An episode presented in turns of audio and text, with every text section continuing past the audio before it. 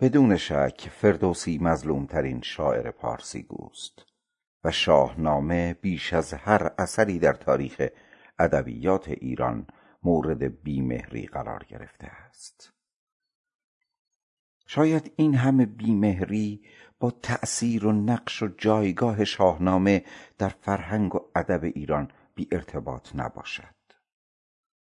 همانطور که می دانیم جناب فردوسی در دوران اوج نفوذ زبان و فرهنگ عرب در ایران و در برهه ای از زمان که زبان فارسی رو به فراموشی می رفت دست به کار نگارش شاهنامه شد و با وسواس و دقتی کم نظیر واژه های زیبای پارسی را جایگزین واژگان متداول عربی نمود. بنابراین اگر از جنبه ارزش ادبی و حماسی شاهنامه بگذریم آیا می توانیم از جایگاه آن به عنوان یکی از غنی ترین فرهنگ های واژگان پارسی هم بگذریم؟ درست است که قرن چهارم و عصر سامانیان در عین حال دوران شکوفایی شعر و ادب پارسی بوده است. ولی در بین تمامی شعرای بزرگ آن عصر و حتی پس از آن تنها و تنها فردوسی است که با چنین دقتی به گزینش واژگان پارسی روی آورده است. شوربختانه در قرنها پس از فردوسی بسیاری از اندیشمندان ایرانی کتابهای خود را به زبان عربی نوشتند و همین امر موجب گردیده که روز به روز از قدرت و خلوص زبان پارسی کاسته شود. جناب فردوسی ضمن سرودن داستانهای حماسی و تاریخی از گذشته ایران همواره به ارزشهای اخلاقی و معنوی نیز توجه ویژهای داشته است و شاهنامه فردوسی سرشار است از اندرزها و پندهای اخلاقی و محور اصلی تمام داستانهای شاهنامه همانا جنگ نیکی و بدی اهورا و اهریمن صفات پسندیده اخلاقی و صفات اهریمنی است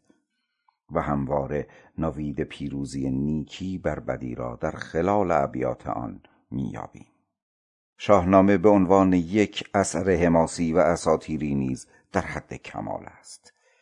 و نه تنها به توصیف نبردهای شخصیتهای اسطورهای و تاریخی با دشمنان ایران و یا به عبارتی با دشمنان نیکی و صفات اهورایی می پردازد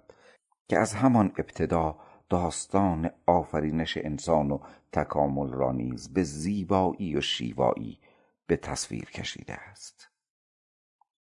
به جز چند مورد مانند ضحاک و تا حدودی افراسیاب سایر شخصیتهای شاهنامه سیاه مطلق یا سفید مطلق نیستند. و هر کدام در کنار صفات و ارزشهای پسندیده اخلاقی نقاط ضعف انسانی نیز دارند. رستم پهلوان و یکی از کلیدی ترین شخصیتهای شاهنامه در چندین مورد دچار لغزش می شود و به رغم تمام صفات ارزنده و سمبولیک پهلوانی و اسطورهای در رویارویی با سهراب و در نبرد با اسفندیار می توان گفت که از حد و حدود اخلاق و خط قرمزهای منش پهلوانی فراتر می رود همین شیوه شخصیت پردازی فردوسی است که شاهنامه را باورپذیر می کند و خواننده را با خود به دوران اساطیر می برد اما چرا در ابتدای این گفتار از مظلومیت جناب فردوسی و بی مهری تاریخی نسبت به شاهنامه سخن گفته شد موضوعی است که در ادامه به آن بیشتر خواهیم پرداخت. مردی که سی سال از عمر گرانبهای خود را صرف خلق بزرگترین اثر حماسی ایران و شاید به جرأت بتوان گفت جهان کرده است نه تنها مورد بی مهری صاحبان قدرت قرار می گیرد بلکه تمام هست و نیست خود را در راه سرایش شاهنامه از دست می دهد و در تنگدستی بدرود حیات می گوید بنابراین می بینیم که فردوسی در همان دوران نیز مورد بیمهری قرار گرفته و مظلومانه به کنج تنهایی خود پناه می‌برد. نباید از حق گذشت که مردم ایران هیچگاه او و اثر ارزشمندش را فراموش نکرده اند.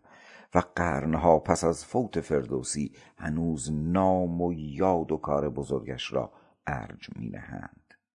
اما کم نبودند اصحاب قدرت و حتی اهل قلم و فرهنگ و ادب که سعی در مخدوش نمودن چهره این مرد بزرگ عرصه ادبیات کرده اند و با گرایشات مذهبی و سیاسی خود فردوسی را به باد انتقاد گرفتند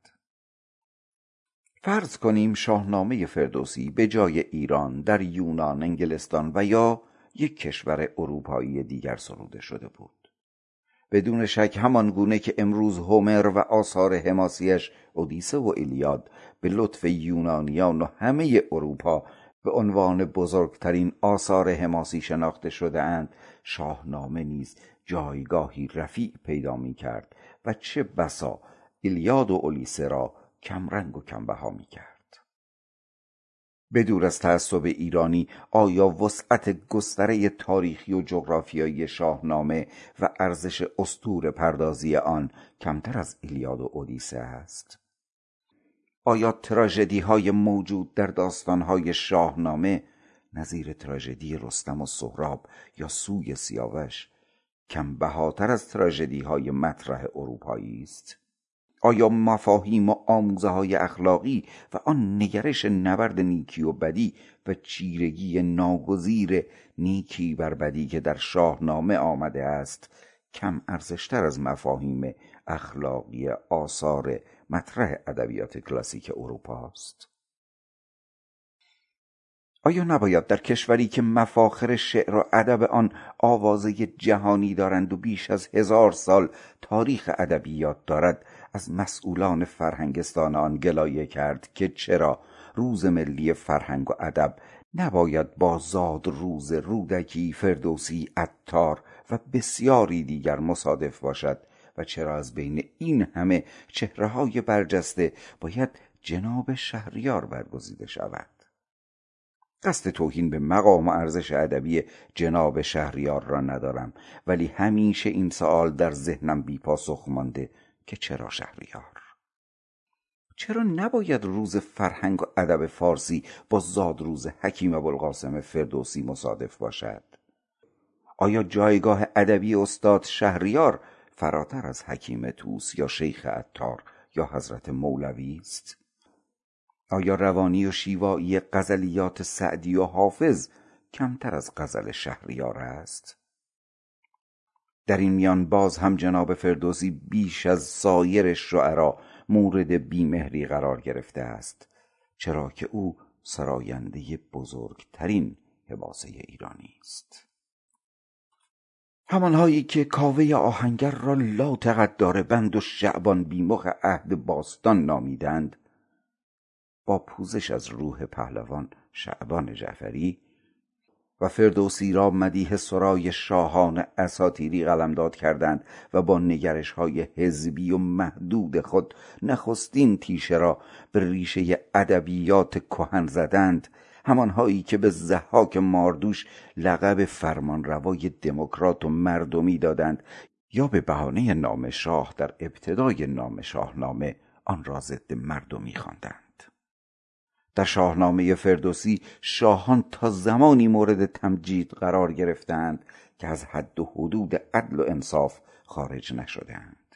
تا زمانی که دچار خودپرستی نیستند دارای فرع ایزدی هستند و همچون جمشید آن زمان که دچار خودبینی و کبر و غرور می‌شوند نه تنها فره ایزدی که حمایت مردمی را هم از دست می‌دهند و به سرنوشتی شوم و دردناک دچار می‌شوند.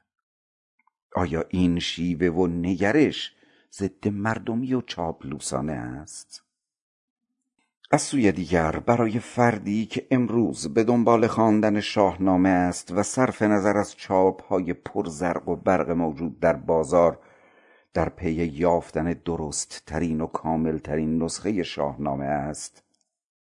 تعدد نسخ و اختلافات بین این نسخه ها خواننده مشتاق را دچار سردرگمی می کند ابیات افزوده و نامعتبر بسیاری در متن شاهنامه گنجانده شده است و برای فردی که تازه وارد این عرصه شده است انتخاب معتبرترین نسخه کاری است بس دشوار و شاید ناممکن. در بین شاهنامه پژوهان معاصر آنقدر اختلاف نظر وجود دارد و در زیر هر کدام از نسخ موجود امضای یکی از معتبرترین اندیشمندان معاصر به چشم می‌خورد که ایرانی علاقمند فاقد تخصص ادبی را دچار سردرگمی می‌کند. برای این حقیر که به تازگی و بنا به دلایل و علایق شخصی وارد دنیای پر رمز و راز شاهنامه شده است. این سوال هموار مطرح است که کدام نسخه را تهیه کنم؟ از کجا بدانم که نسخه مسکو معتبرتر است یا نسخه ژولمول یا چاپ فلورانس یا چرا فرهنگستان ادب فارسی یا کتابخانه ملی یا هر نهاد زیربط دیگری تا کنون به دنبال راه حلی برای ارائه معتبرترین نسخه که مورد تایید تمام یا اکثریت شاهنامه پژوهان معاصر باشد نبوده است. چرا هیچ ارگانی در پیان نبوده تا با دعوت از تمامی اساتید شاهنامه شناس و پژوهشی اصولی به ارائه نسخه ای اقدام کند که مورد تایید همه اساتید فن باشد و در پینوشت هم به اختلاف نسخ و نسخ بدلها اشاره کند تا هم مرجعی باشد برای دانشجویان و پژوهندگان ادبیات فارسی و هم خواننده مشتاق و علاقمند را از گمراهی و سردرگمی نجات بخشد. هجده شهریور 1398